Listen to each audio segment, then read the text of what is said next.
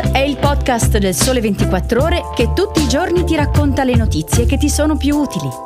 Su tutte le piattaforme gratuite e sul sito del Sole 24 Ore.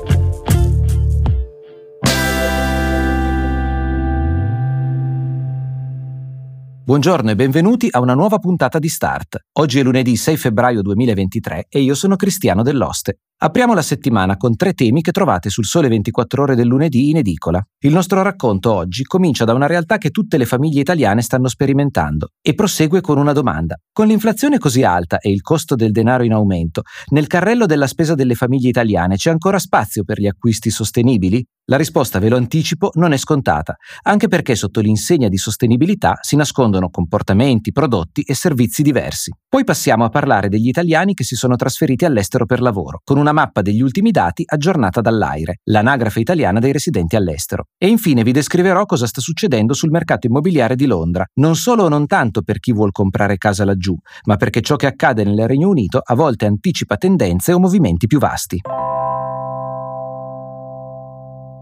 A dicembre la variazione annuale dell'inflazione misurata dall'Istat ha raggiunto più 11,3%. Ci riferiamo all'indice Istat FOI, sigla che sta per famiglie di operai e impiegati. Giovedì scorso, poi, nel tentativo di raffreddare la corsa dei prezzi, la Banca Centrale Europea ha portato i tassi di interesse al 3% e già gli operatori prevedono un altro rialzo di 50 centesimi, cioè lo 0,5%, nel mese di marzo. In questo scenario le famiglie italiane possono e vogliono ancora permettersi acquisti sostenibili? Ce ne parla Alexis Paparo nel servizio di apertura del Sole 24 ore del lunedì. La società di consulenza EY ha elaborato lo scorso ottobre un indice specifico coinvolgendo 21.000 consumatori in 27 paesi. Ne viene fuori che 6 italiani su 10 affermano che acquistare e comportarsi in modo più sostenibile è un principio fondamentale della propria vita, 59% di italiani contro il 53% di media degli altri paesi. Dalle parole ai fatti, l'indice rileva che gli italiani sono tra i primi nella graduatoria per l'adozione di alcuni comportamenti concreti. Risparmiare energia e acqua,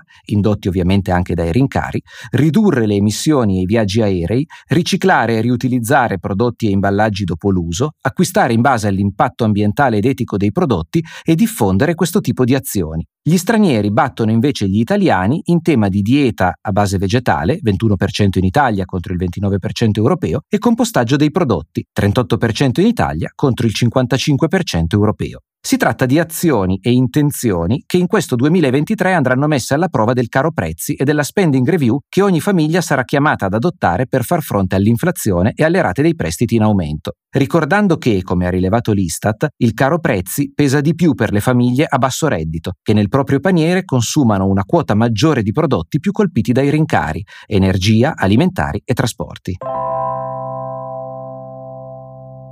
Passiamo alla seconda notizia scelta dal Sole 24 ore di oggi. Marta Casadei e Michela Finizio ci raccontano che sono quasi 6 milioni gli italiani iscritti all'AIRE al 1 gennaio 2023. In pratica sono persone residenti all'estero da oltre 12 mesi. Il loro numero è cresciuto del 2,2% l'anno scorso, ma il tasso di incremento è leggermente rallentato dopo la pandemia. Attenzione però, perché la residenza è un dato formale. Questo rallentamento perciò potrebbe semplicemente significare che alcuni italiani che già lavorano e vivono all'estero stanno temporeggiando nel chiedere la residenza oltre frontiera, magari per le condizioni di incertezza legate all'economia. I dati aggiornati del Ministero dell'Interno evidenziano come a emigrare siano soprattutto i giovani. Oltre 1,8 milioni degli iscritti hanno meno di 30 anni. In pratica ogni 100 giovani italiani residenti nel paese se ne contano 10,7 che hanno scelto di trasferirsi all'estero, un'incidenza che scende a 8,6 ogni 100 tra gli over 60. Interessante il dato territoriale. Tra l'inizio del 2019 e l'inizio del 2023, Mantova è la provincia di origine per la quale il numero degli iscritti all'AIRE è cresciuto di più, da 28.734 del 1 gennaio 2019 a 40.325. Seguono Rovigo, Lodi, Cremona, Brescia e Reggio Emilia. Se però guardiamo al peso dei residenti all'estero in rapporto alla popolazione, è sempre il Sud Italia a farla da padrone. Impressionante il dato di Enna, dove al 1 gennaio del 2023 si contano 522,8 persone provenienti dal territorio iscritte all'anagrafe dei residenti all'estero ogni mille abitanti, un rapporto 5 volte superiore alla media nazionale. Incidenze molto elevate si registrano anche ad Agrigento, 388,1 iscritti all'estero ogni 1000 residenti, e Isernia, 382,2 ogni 1000.